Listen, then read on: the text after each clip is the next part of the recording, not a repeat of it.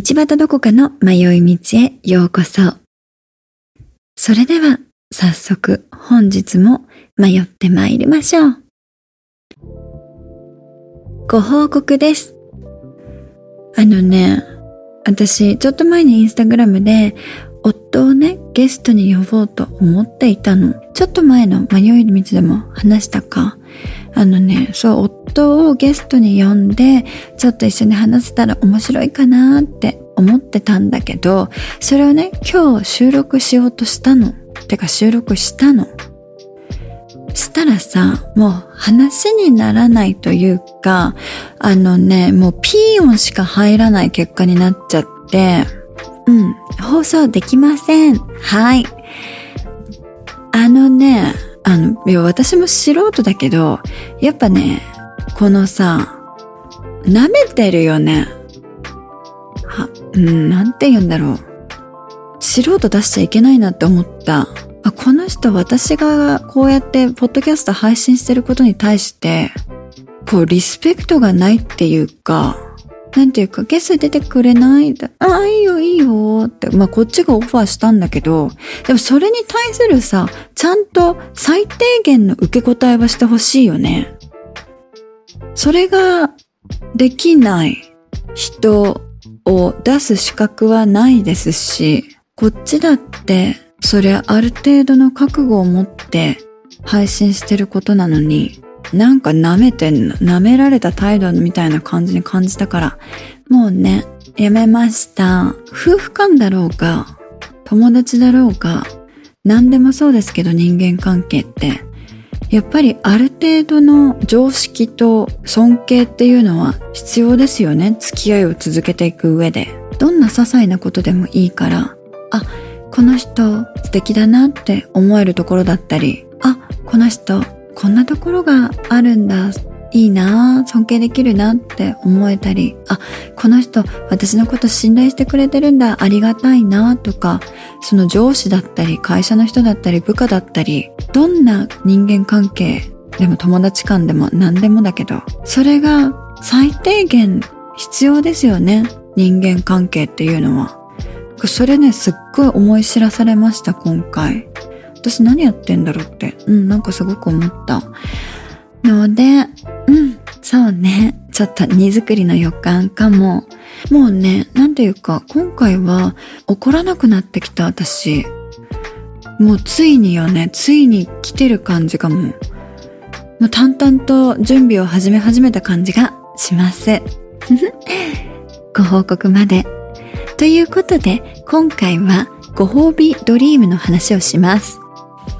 こういう時にね、あの、頼れるのは夢なんですよ。夢。夜寝てる時に見る夢ね。これ私さ、今までの人生で、うん、そうね、5回ぐらい、あの、ご褒美ドリームって呼べる夢を、夢を見たことがあるんだけど、そのご褒美ドリームの思い出を胸に今日まで頑張って生きてきました。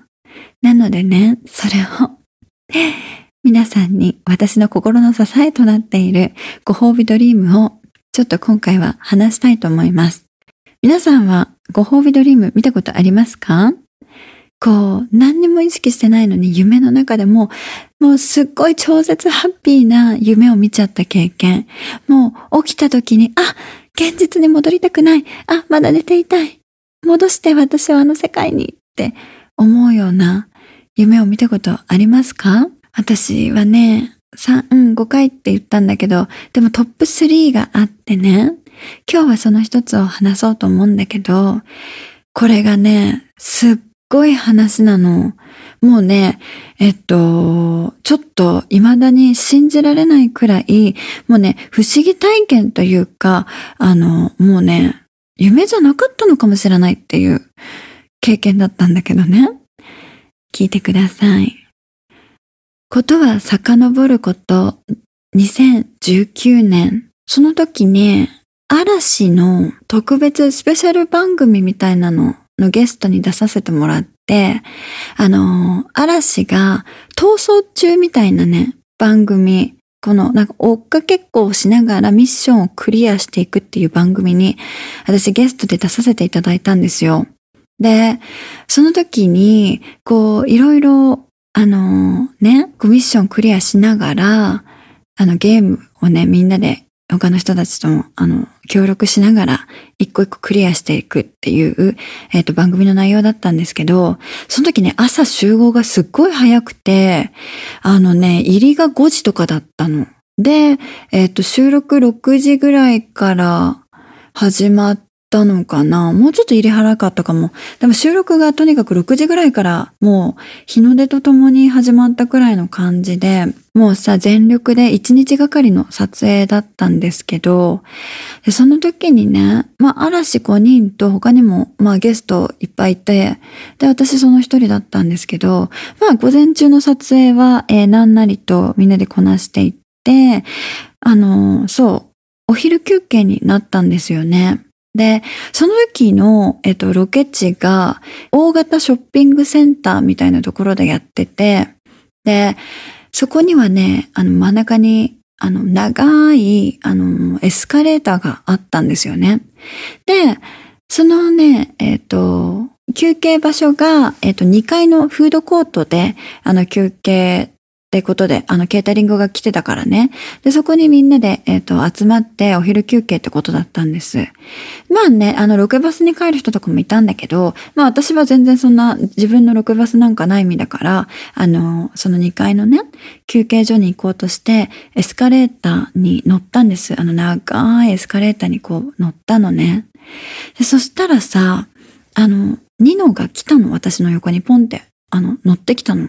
で、あ、どうも、みたいな感じでね、こう振る舞ったわけ。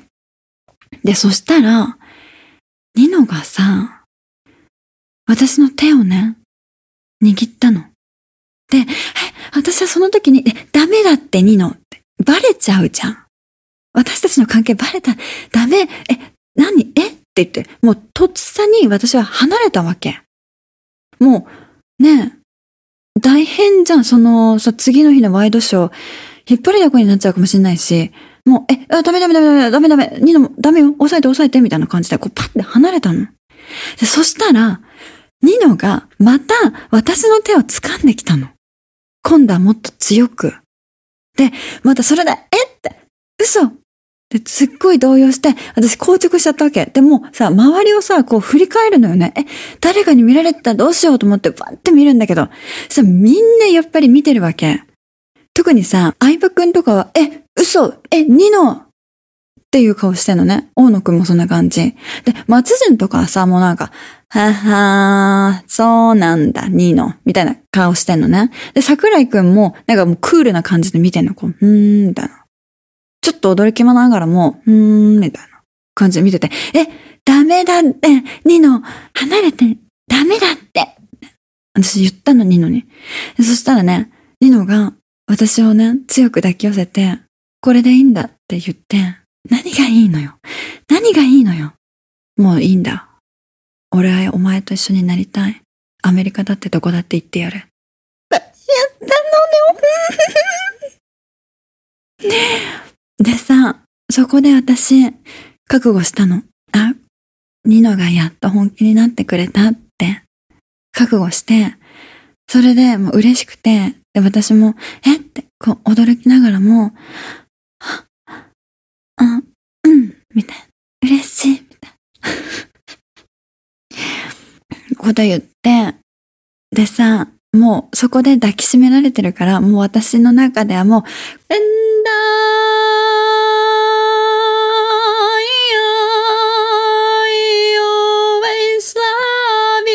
このままもうどうにでもしてくださいっていう、もう、あの、もう溶け始めるわけよね。このもう全身から、あの、湧き出る感じ？何かが、愛が、愛なのか？あれは愛なのか？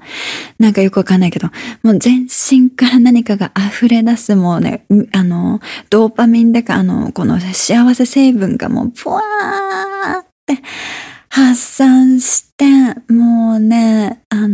宇頂点に行きました。はい、行かれました。はい、でもそんなね、もうね、ほわほわってしてあったかい感じで、もうこのままどうにでもしてくださいって思ってて、もうニヤニヤが止まらない時に目が覚めたの。で、もうさ、でもあまりにも感覚が残ってて、なんか、ああ、昨日の収録楽しかったなーくらいの感覚だったんだよね。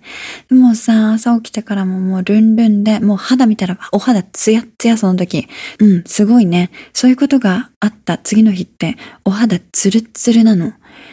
もうさ、何歳か若返ったような自分の磨きに、ああ、私も昨日幸せだったな、昨日の収録幸せだったなって思ってたのね。でさ、ここからよ本番は、ここから本番。仕事行って、帰ってきて、で、テレビなんとなくつけたのかな？うちさ、日本のテレビ番組映るようになってんだけど、あの、テレビつけたんだよね。そしたら、そしたら、ほ、これ本当の話なんだけど、本当の話なんだけど、2回言った。嵐、活動休止会見やってたの。でさ、もう私心臓落っこちて、え？みたいな。嘘？ニノ本気だったの？みたいな。嘘？え？ニノ？え？ごめんなさい。嵐ファンの皆さんごめんなさい。私、私のせいで嵐が活動休止しちゃう。で、あのもう現実と妄想の間？え、嘘もしかして昨日の夢は私あれ本当だったんじゃないのかみたいな。あの、君の名はみたいなことが行われてるんじゃないかって。夢の中でまた何か違うストーリーが行われてんじゃないかって本気で疑って、え、嘘みたいな。みな、え、嵐ファンの皆さん、ぜ、日本国民の皆さんごめんなさい。なんか私、夢でやっちゃったみたいみたいな。嵐、あの、なんか大野くんがなんちゃらかんちゃらって言ってるけど、違うんです。私とニノなんです、みたいなさ、もう大、ワニワニパニックになっちゃって、もう、さ、嘘ニノ来んの？アメリカニノ来んのみたいな。え？どういうこと？で、大パニックになったっていう話です。はい。まだニノ来てないんだけどね。本当にさ、そういうことが起こって、私、もうちょっとね、うん。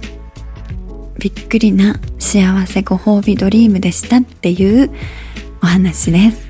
はい。嵐ファンの皆さんごめんなさい。私これね、あの、そう。本気で言ってないからね、冗談半分にこんな夢を見たんですよっていうお話をしてますからね。あの、嵐のファンの皆さん怒らないで、あの、私はこういう夢を見たってだけ。でもね、私の中ではまだ続いててね、もし、なんかいつか、ニノと現実世界ですれ違うことがあったら、多分あの、君の名はのラストシーンが起こると信じて今も生きています。いつかすれ違うよね。怖い、怖い、怖い、怖い、怖い、怖い。怖い。頭おかしい。ああ、怖い、怖い、怖い、怖い、怖い、怖い。あ、ダメダメ。はい、戻って戻って。そう。はい、大丈夫、大丈夫。はい、ちょっとね、頭がおかしい。えーと、どこかさんでした。他にはね、あの、ヤマピーとの夢と、スマップの木村くんとの夢もあるんだけど、それはまたいつかお話ししますわね。本日もお聴きくださりありがとうございます。道端どこかの迷い道では Twitter、Instagram をやっています。ハッシュタグどこ道または道端どこかの迷い道でご感想などつぶやいてくださいね。お便りも募集しております。